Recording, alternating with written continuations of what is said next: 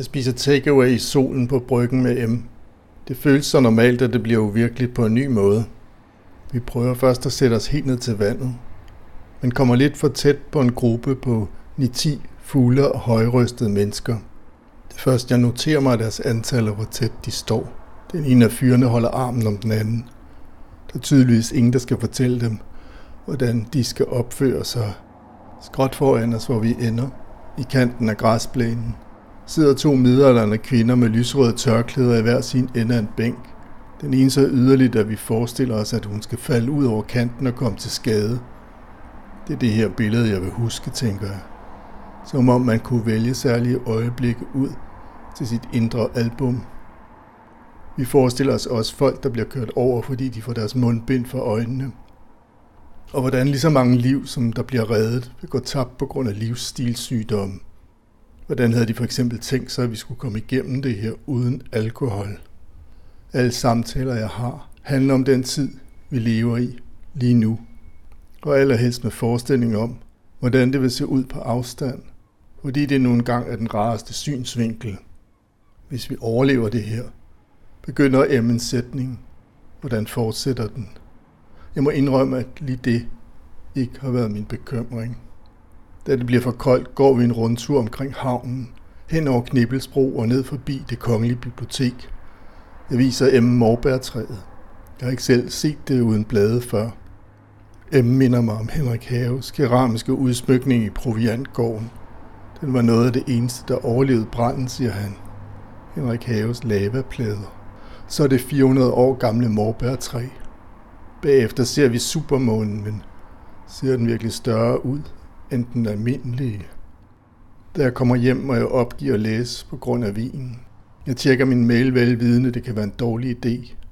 Jeg er blevet inviteret til at lave en slags podcast, som skal afleveres om en uge.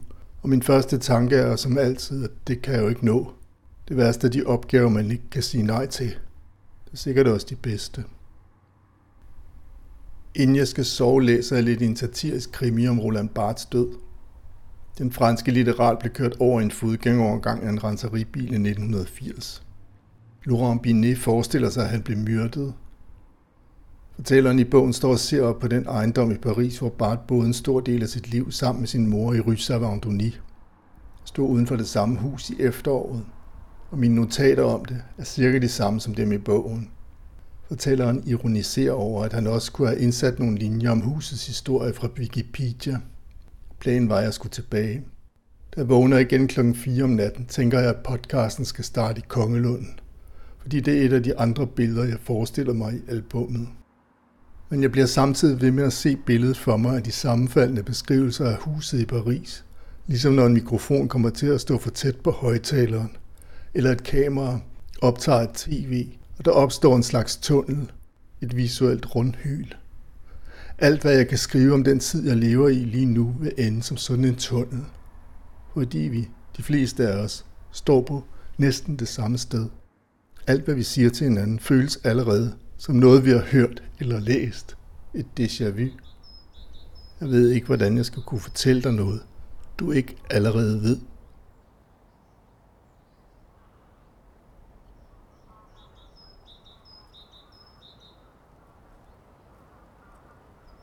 Jeg havde tænkt på at cykle i Kongelund lige fra det øjeblik, jeg forstod, at flyene i Kastrup var grounded.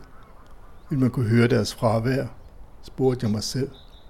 De andre gange, jeg var taget derud, var roen i skoven blevet punkteret hvert andet eller tredje minut af en stor maskine, der fløj lavt hen over trætoppene, og derefter et øredøvende brag. Jeg nåede præcis hver gang at glemme det, før der kom et nyt. Denne gang kunne jeg høre fuglesangen.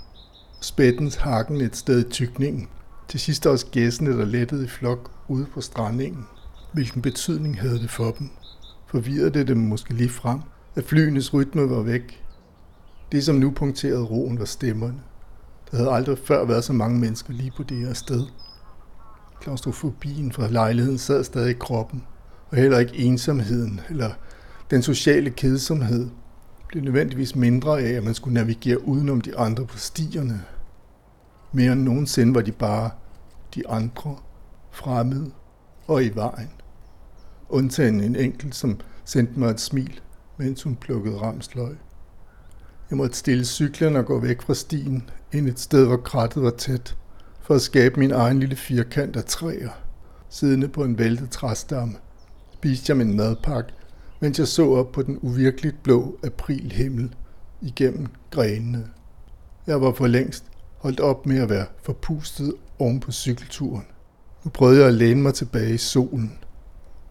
Så kom der faktisk et fly. Et lille et. Den støj, der blev hængende tilbage efter det, viste sig at være fra biler.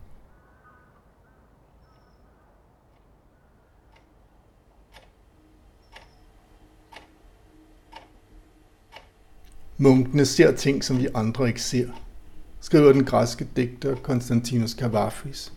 De har visioner om en overnaturlig verden.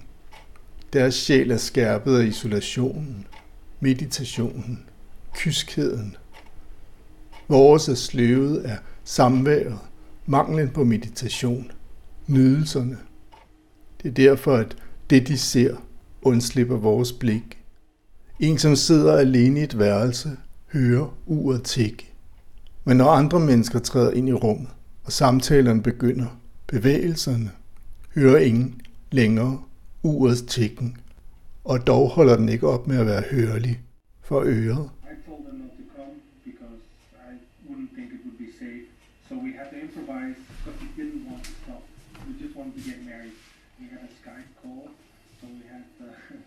We had i to-tre uger gentog jeg over for alle, som jeg var i kontakt med, at jeg var helt okay.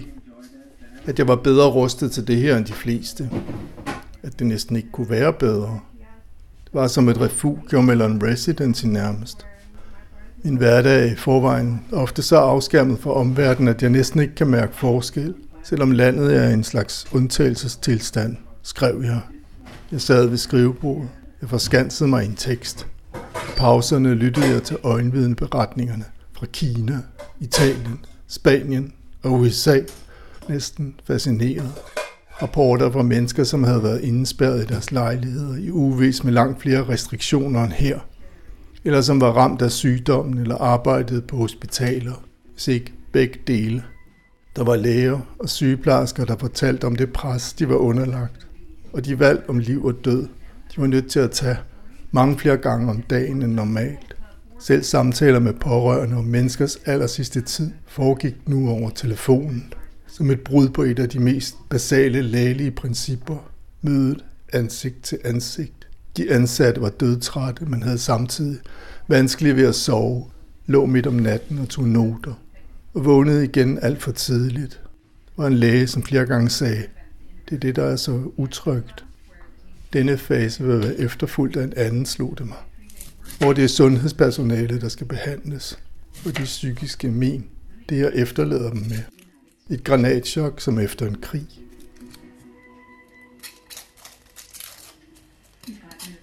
Hour. And on this time, we are bringing you BBC World Service's daily update on the coronavirus outbreak. And here is the latest edition. This is the coronavirus global update on Friday the 10th. Jeg forstod ikke, hvad det var, de talte om, siger K. De blev ved med at sige, at ingenting vil blive som før. Hvad er det, de ikke fortæller? Vi sidder over for hinanden. For første gang i lang tid. I solen i hendes gård og overvejer nøje, hvordan vi skal røre mindst muligt ved kopperne og næstkaffen. Alene det at ses giver en fornemmelse af, at noget trods alt er ved at tø lidt op. Men hvem fandt på det her elendige plot, spørger vi hinanden. K har praktisk talt ikke set andre mennesker end sin kæreste, i al den tid, de har været i sommerhuset. Deres naboer, som næsten aldrig er i deres hus, har udnyttet situationen til at fælde et stort, smukt træ og kværne det til flis for at kunne sprede det på grunden. Bagefter sprøjtede de ukrudtstræber ud over det hele, siger K, der bare kunne sætte passivt til. Hvis alle mennesker opførte sig ligesom jer, så var vi her ikke i morgen. Havde hun lyst til at råbe til dem og siger, at det er godt, hun ikke bor i byen lige nu. Hendes vrede og fortvivlelse er fuldkommen den samme, jeg selv ville føle. Men min første tanke er, hvordan hun skal gøre sig usårlig. Finde sendknappen.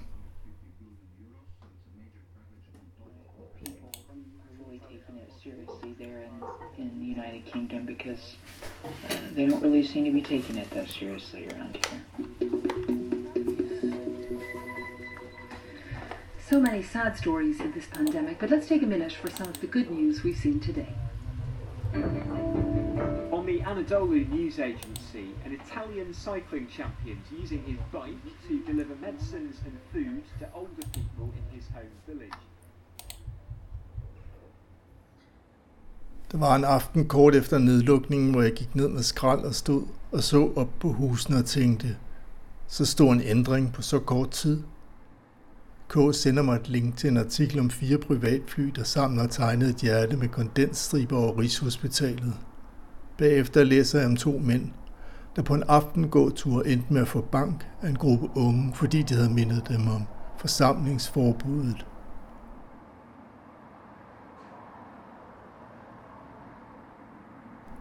I efteråret, mens jeg var i Frankrig, udbrød der brand i en petrokemisk fabrik i Rouen. Den efterlod et område med en diameter på 45 km, dækket med sort støv. Husdyr måtte holdes inde på ubestemt tid, og køernes mælk blev for en sikkerheds skyld hældt direkte i kloakken. Ulykken havde ingen ofre, skrev aviserne. Et stort by, landbrugs- og naturområde var forurenet, men så længe der ingen mennesker var døde, forblev skaderne åbenbart begrænset.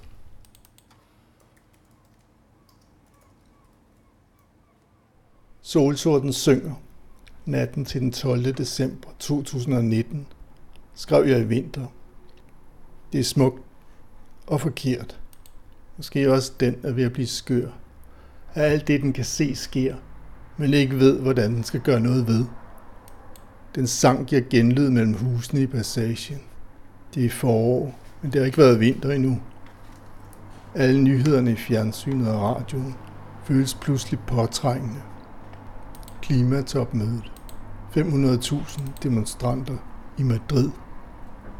Men hvad forhandler de i virkeligheden om? Valget i Storbritannien. Den går i gang om et par timer, og ingenting kommer til at ændre. Verden er fastlåst mellem to lige stærke, modsatrettede kræfter. Problemet og dets løsning. Er det sådan, det altid har været, og er det derfor, vi er endt her? Det er sådan, fuglen skærer igennem. 480 millioner hjerter brændt, skrev sangeren og kunstneren Anoni 2. januar 2020 på nettet, mens Australien stod i flammer. Nyhederne havde hidtil mest talt om mennesker, så deres hjem og biler. Men en halv milliard andre pattedyr var også gået til grunden. Hvis træerne havde haft hjerter, havde vi måske også talt dem med. Men i hvert træ er der en verden af andre liv, udkommet som et koralrev.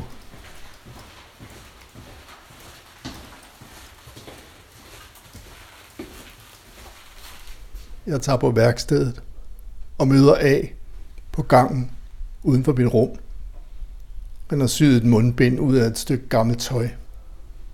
Jeg er syg, kommer han til at sige. Det var hysterisk, han ville have sagt. Vi griner, og jeg foreslår ham at tegne et stort smil uden på bindet. Tredje billede i albummet. I didn't go out. I just sat waiting for you to call. It was impossible. There was a crisis, hon. Crisis? What crisis? Never mind.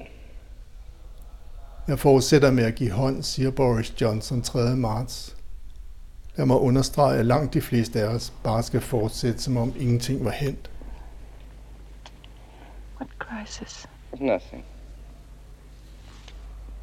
What crisis?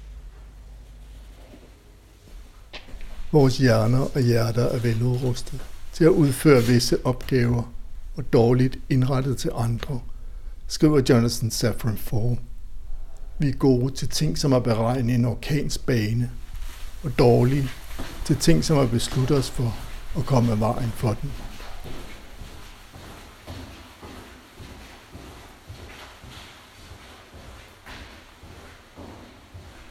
Det er næsten ligegyldigt, hvilken kanal man skruer over på, så kører det. Vi er ved at blive godt trætte af det her nu, siger en kvinde ind af et bilvindue på Sønder Boulevard Jeg møder en bekendt i nabolaget. Hun giver mig et virtuelt kram, som hun siger. På kirkegården står en gruppe unge, meget tæt, kring en grav, dækket med blomster. Der er ingenting med noget at gøre. Damen hos bageren er i gang med at vaske gulvet bag disken og bliver forskrækket, da hun opdager mig. Der har ikke været nogen kunder hele eftermiddagen. Alt brødet står urørt.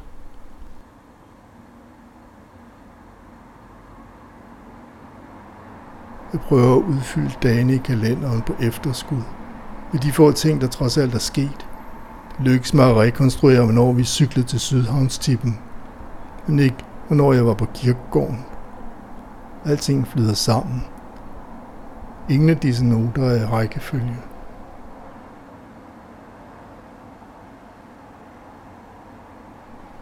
På vejen ind i Fakta med en uskyldig snue, der muligvis er allergi, undlader jeg at tage lommetørklædet op af lommen.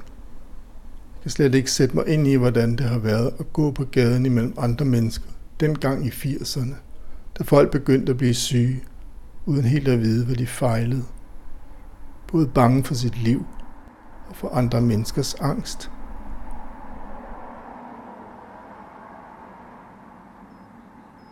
De interviewede på gaden i København er forundret over, at mængden af NOx-gasser i luften faldt næsten straks, der begyndte at køre færre biler på vejene.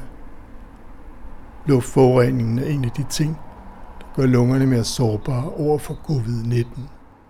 Hvis ikke det var for de ødelagte skove, havde en flagermusvirus aldrig ramt et menneske. Og hvis ikke det var fordi der lettede en flyver hvert andet sekund, og mennesker anså det for deres medfødte ret at rejse med den størst mulige fart, uanset hvilken pris det måtte have for deres omgivelser, og ingen havde mod til at modsætte sig det, så var sygdommen ikke noget jorden rundt mindre end 100 dage. En sige til en indspærret tiger i Bronx Zoo. Og nej, der er ikke noget særligt asiatisk over at bringe rod i økologien.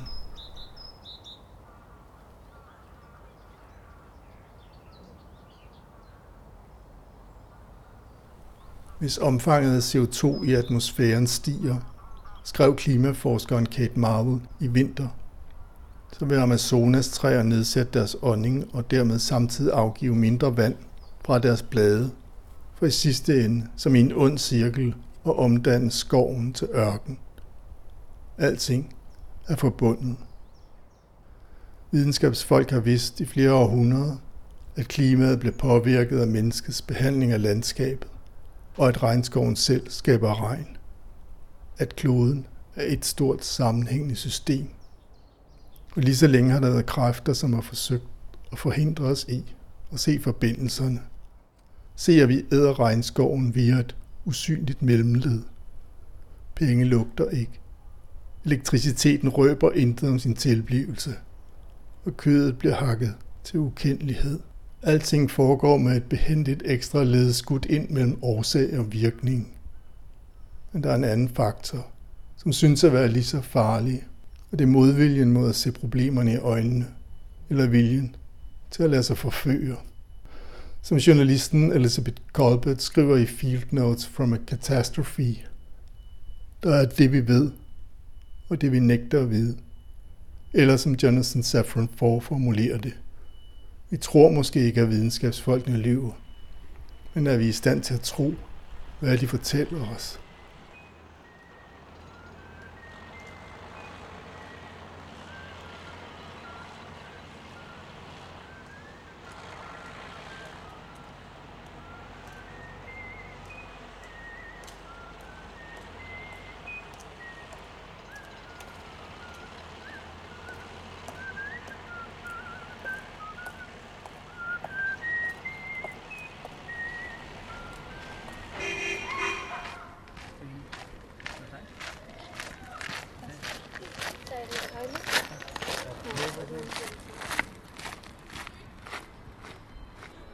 ved at skrive dagbog online, har jeg skabt forbindelse til andre mennesker, skriver Gu Yin, 29-årig beboer i Wuhan, i Guardian. Hvis man kan tage del i noget frivilligt arbejde, kan det dæmpe noget af følelsen af magtesløshed over for en stor katastrofe.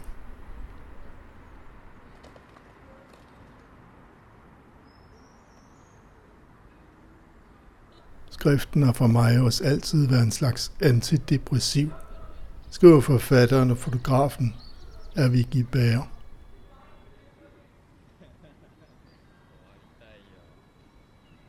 Forfatteren Jonathan Safran Foer er ved at blive vanvittig over, at hans ven og forfatterkollega, der anser sig selv som miljøforkæmper, nægter at læse hans bog om at spise dyr.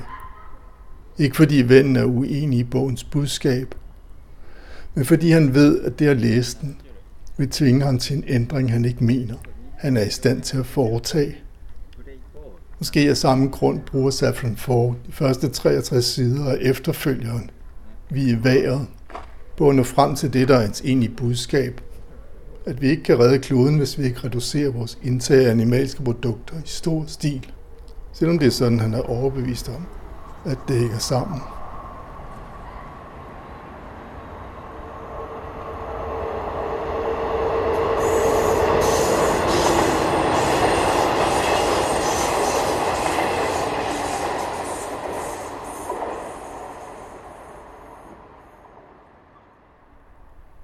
Jeg bliver ofte slået af, hvor lille betydning mennesker tilskriver ordens magt, skriver Konstantinus Cavafis i et notat den 19. oktober 1902. Lad mig forklare mig. En almindelig mand, almindelig mener jeg ikke dum, men uden særskilte evner. Denne mand har en overbevisning. Han tager afstand fra en institution eller en udbredt holdning. Han ved, at langt de fleste er af den modsatte opfattelse. Som konsekvens heraf holder han mund. I den tro, det er nyttesløst at tale, eftersom hans ord ikke er i stand til at ændre noget som helst. Det er en stor fejltagelse. Hvad mig angår, handler jeg anderledes. For eksempel tager jeg afstand fra dødsstraffen ved enhver given lejlighed. Bekendt gør jeg det. Uden naturligvis at forestille mig, at blot fordi jeg siger det, så vil staterne fra nu af afskaffe den – men fordi jeg er overbevist om, at ved at sige det, medvirker jeg til, at min opfattelse vil sejre. Mindre vigtigt er det, at ingen er enige med mig. Mit udsagn er ikke spildt. Nogen vil måske gentage det. Og det er muligt, at han når frem til ører, som vil blive ansporet, når de hører det.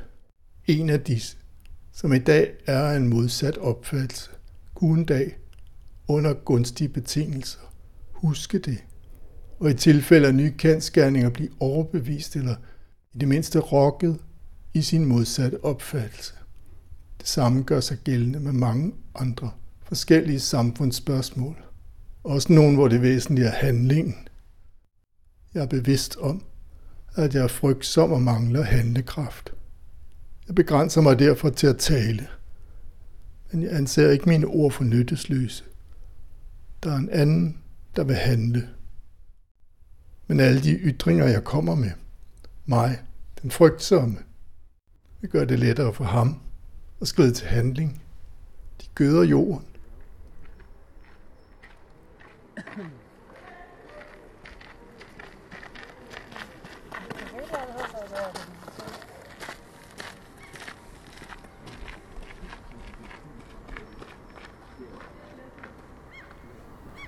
Det var Jonathan Safran Foer, der fik mig til at holde op med at spise kød.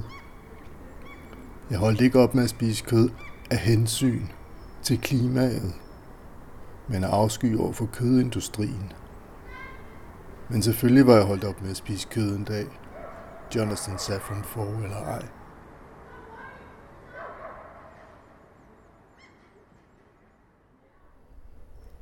Nogle uger efter skrev Kavafis et nyt notat – Tanken strejfede mig til aften om at udtrykke mig om min kærlighed. Jeg kommer dog ikke til at gøre det. Stærke er fordommene ikke. Jeg selv har frigjort mig fra dem. Jeg tænker på dem, som de tøjler, og som kunne få disse papirer at se. Det er bedre at afstå fra det. Hvilken frygtsomhed. Lad mig dog notere et bogstav. Et T som symbol på dette øjeblik.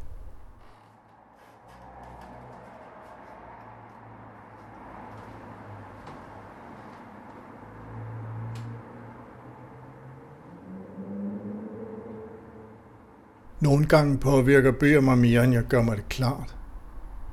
Det at være i en anden sætning og ændrer ikke kun mit sprog. Det forandrer også min tilstand. I kortere eller længere tid. En gang i 1990'erne oversatte jeg en tredjedel af en roman som en prøve for et forlag. Jeg tilbragte cirka en måned i R.V. Gibers AIDS-roman til den ven, der ikke reddede mit liv, og gradvist krøb bogen ind under huden på mig. I langt højere grad end første gang jeg havde læst den. Jeg forstod det ikke først. Eller jeg forventede det ikke. En dag, jeg blev ringet op af en ven midt i arbejdet, kom jeg til at sige, at jeg havde det, som om jeg havde AIDS. Et forfærdeligt udsagn, der fortsat hjemsøger mig. Gibers bog fra 1990 handler om at være HIV-positiv, men at blive bildt ind af en ven, der er læge, at man måske alligevel skal overleve. Og på den måde og indkassere hele to dødsdomme i træk. Bogen handler også om filosofen Michel Foucault, der er Gibers venner, som var død af AIDS 5-6 år forinden. Romanen endte med at blive forfatterens store gennembrud. Min oversættelsesprøve blev vist nok godtaget, men forlaget havde glemt at sikre sig rettighederne til værket i tide. Den første forlægger Gibert havde givet sit manuskript, synes der var for mange slåfejl og for få cirkumflekser.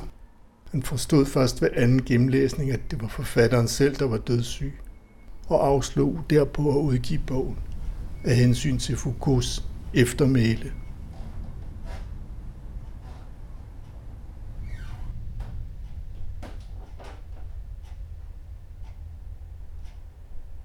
Da Vicky Bær i 1991 blev behandlet for en virusinfektion på nethinden og fik at vide, at han skulle indlægges i 14 dage, besluttede han sig for at skrive en ny bog af den samme længde. Da man siden overvejede at sende ham hjem før tid, blev han næsten skuffet. På en gang tænkte jeg, genialt og lort. Min dagbog kommer ikke til at vare 14 dage. Cytomegalovirus hedder bogen. Det er navnet på en virus, som de færreste af os kender, men som de fleste af os bliver ramt af, inden vi fylder 50, uden at mærke sønderligt til det. For er vi Gibert, som er HIV-positiv på et tidspunkt, hvor der stadig ingen effektiv medicinsk behandling fandtes, kunne den gøre ham blind. Hans hospitalsdagbog er en rapport fra et eksil, som de færreste har blikket eller kræfterne til at dokumentere. For en person som Gibert er det et spørgsmål om at bære sig selv igennem, at skrive er også en måde at inddele tiden på og få den til at gå, skriver han. For ikke at sige at vinde tid. Et hospitalsophold er som en meget lang rejse, skriver han. Bestående af en uafbrudt række af forbipasserende mennesker, uddelinger af ting og ritualer for at udfylde tiden. Der er ikke engang længere nogen nat.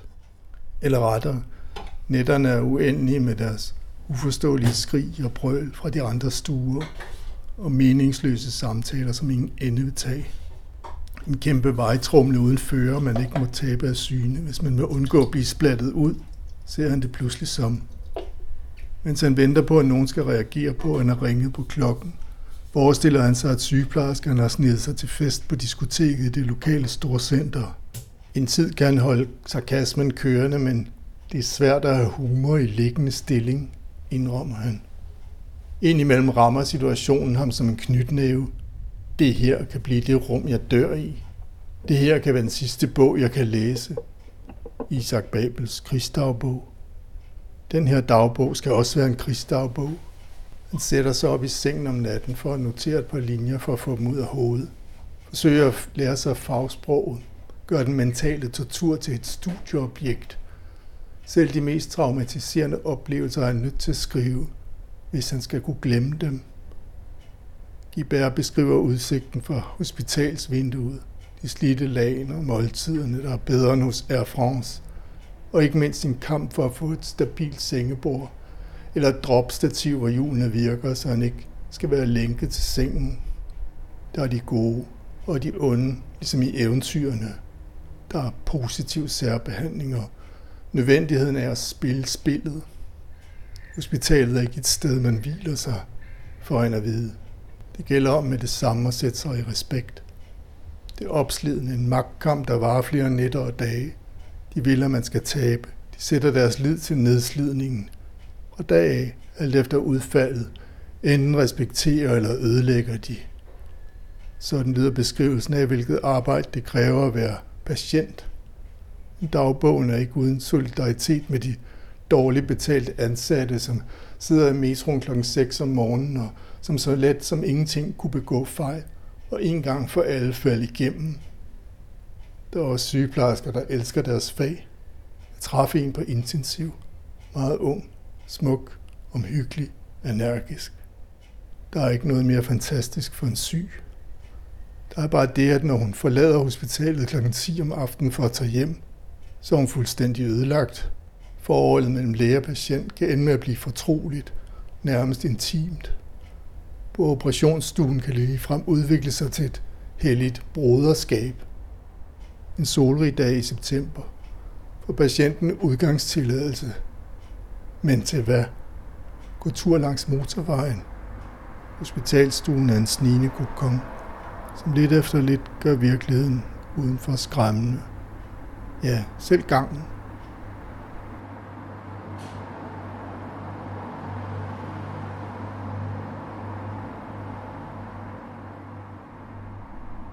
Den sygdomsmetafor, som Susan Sontag mest af alt vil udrydde med sin bog, AIDS og dens metaforer, er militær metaforikken. Men måske den slet ikke kan undgå at blive misbrugt i et kapitalistisk samfund, skriver hun, hvor rækkevidden og troværdigheden af etiske principper hele tiden indskrænkes, og hvor man anses for tåbelig, hvis man ikke underkaster sine handlinger i nyttens og rentabilitetens kalkyle. Men nej, vi er ikke ved at blive invaderet. Kroppen er ikke en slagmark. De syge udgør hverken såret eller fjenden. Den franske filosof Geoffroy de la Chassenerie advarer i et opslag på Facebook under coronakrisen mod en irrationel tilgang, som vil give sygdommen en mening. For eksempel ved at se den som en, den omgivende naturs opgør med mennesket en kilde til en slags genfødsel. En sygdom har ingen mening. Den har ingen gode egenskaber, og den er aldrig gavnlig. Det system, som hjemmeisoleringen af borgerne har fundet sted efter i Frankrig, og desuden ramt alle de måder at leve på, der ikke har med institutioner eller familien at gøre, skriver La Chasserie. Han advarer mod det, han kalder familialismen, Bestemte nære relationer er blevet defineret som fremmede relationer, som vi ikke kan understøtte.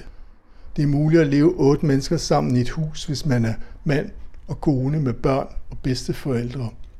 Men to singlevenner eller elskere, som ikke bor sammen, men trods alt kunne anses for at udgøre en lille husstands- eller familieenhed, de forbydes at mødes.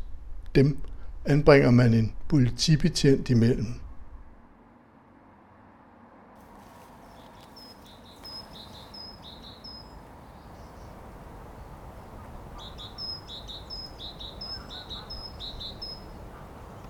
Da folk i begyndelsen døde af AIDS, var det de syge selv og deres nærmeste, der var nødt til at kæmpe deres sag. Omverdenen havde ikke synderligt travlt med at komme dem til hjælp, i højere grad med at afskærme sig fra dem. En cancer, som udelukkende rammer homoseksuelle. Nej, det er for godt til at være sandt. Det er til at dø af grin af, sagde Michel Foucault, da Ervig Gibert fortalte ham rygtet fra USA, hvis man skal tro sidstnævnte. Og selvom Foucault havde ret, findes heldigvis ingen bøssekræft eller bøssepest, så fik sammenkædningen mellem HIV, AIDS og såkaldte risikogrupper vidtrækkende konsekvenser, både for de syge og for prioriteringen af epidemien. Der fandtes måske særligt udsatte, men alle kan i princippet få HIV, og der har aldrig været flere, der levede med viruset end i dag – 32 millioner er hidtil døde af AIDS-relateret sygdom. Pandemiens højdepunkt faldt så sent som i 2004, og 2 millioner menneskeliv gik tabt på et år. Langt størsteparten i Afrika og Asien. Først i 2010 blev det lovligt for HIV-positive at indrejse i USA. På samme måde som virkningerne af den industrielle forurening og de nye globale finansmarkeder gør det, vidner AIDS-krisen om en verden, hvor intet af betydning er regionalt, lokalt, begrænset, hvor alt, som kan cirkulere, bliver verdensomspændende, og hvor et hvert problem er eller er forudbestemt til at skulle blive et problem for hele verden, skrev Susan Sontag i 1988. Many of us have been surprised by the speed. Not that it could happen, but by the speed and also by the aggression of the virus. It makes you reflect a lot that we thought we know a lot, but I have never seen such a devastation on the Dutch European continent. It makes us very modest that the solidarity is so key. This is clear. One country cannot deal with this alone. Det kunne være gået begge veje, siger Boris Johnson, da han bliver udskrevet den 12. april. Han takker de to sygeplejersker på henholdsvis Portugal og New Zealand, der vågede over ham på intensivafdelingen. Nogle gange har en knytnæve brug for, at der står ordet knytnæve hen over den, skriver Jonathan Safran for. Now it's been labelled Corona Islands. Saaremaa off the coast of Estonia has become a hotspot for De døende tager afsked på Skype. Der er nybagte forældre, der får deres nyfødte at se over en videoforbindelse. De indsatte i fængslerne får besøg via iPads. Og mere end nogensinde formoder jeg, når folk dyrker sex over skærme, måske i højere grad end tidligere med hinanden. Hvem er mest dum og egoistisk? Et ungt menneske, der holder fest, fordi den virus, der er i omløb, ikke virker til at have noget med vedkommende at gøre. Eller et midalderne menneske, der flyver til Bali, fordi vedkommende mener at have fortjent det, og i øvrigt elsker den storslåede natur. Vi tænker, at miljøkrisen er skabt store udefra kommende kræfter, og derfor kun kan løses af store udefra kommende kræfter, men og erkende, at vi har et medansvar for problemet, er begyndelsen på at tage ansvar for at løse det, skriver Safran Foer. Hvis klimaforandringerne var en sygdom, klimaforandringerne er en sygdom. Det er ikke menneskeheden i sig selv, der er skyld i klimaforandringerne. Det er kapitalismen, skriver Jamie Marjolin på Instagram hen over en video, hvor hun danser. Og sige, det er godt, at vi befinder os i den her krise, fordi menneskers død og lidelser hjælper miljøet. Det er økofascisme. Vi må tage os i agt for os selv nu. I stemmer Joufra de la Chasserie. Hvis ikke vi vil have, at de værdier, som strukturerer vores forhold til pandemien, skal lede til en verden, der er umulig at trække vejret i på længere sigt.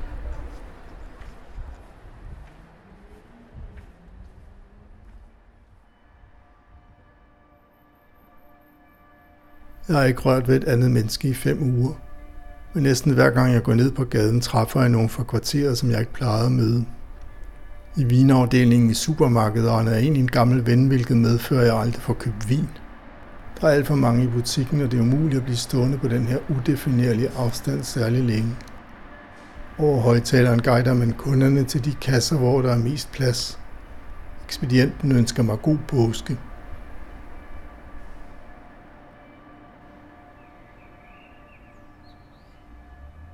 Jeg cykler på værkstedet tidligere om morgenen for at indlæse teksten. Det er tirsdag, men føles som søndag. Alle bevæger sig langsommere. Også over broen, hvor der plejer eller plejede at være trængsel. Det føles fjollet at prøve overhale. Ingen er travlt med at snige sig over vejen i utid. Vi venter roligt på grønt. Og så pludselig vælter en cyklist et lille stykke foran mig. En cykelhjelm rammer asfalten. Forstår slet ikke, hvordan det sker. Jeg må have set væk. Bilen, der holder, må være drejet om hjørnet i blinde. Der ligger stykker af plastik knust bag den, fra bilen selv eller måske fra hjelmen. Kvinden på jorden tager sig til hovedet. Der er lynhurtigt 4-5 mennesker hen ved hende. Nogen spørger, om hun er okay. En anden fjerner cyklen. En tredje tager sin mobil frem. En ambulance spørger han. Det er ikke nok at sige, at man står foran fisketoget. De skal også have gadenummeret. Bilisten står og undskylder lidt tomt ud i luften, mens de andre hjælper cyklisten op at stå og ind på fortorvet. Der er heldigvis mange hænder. De rører ved hende.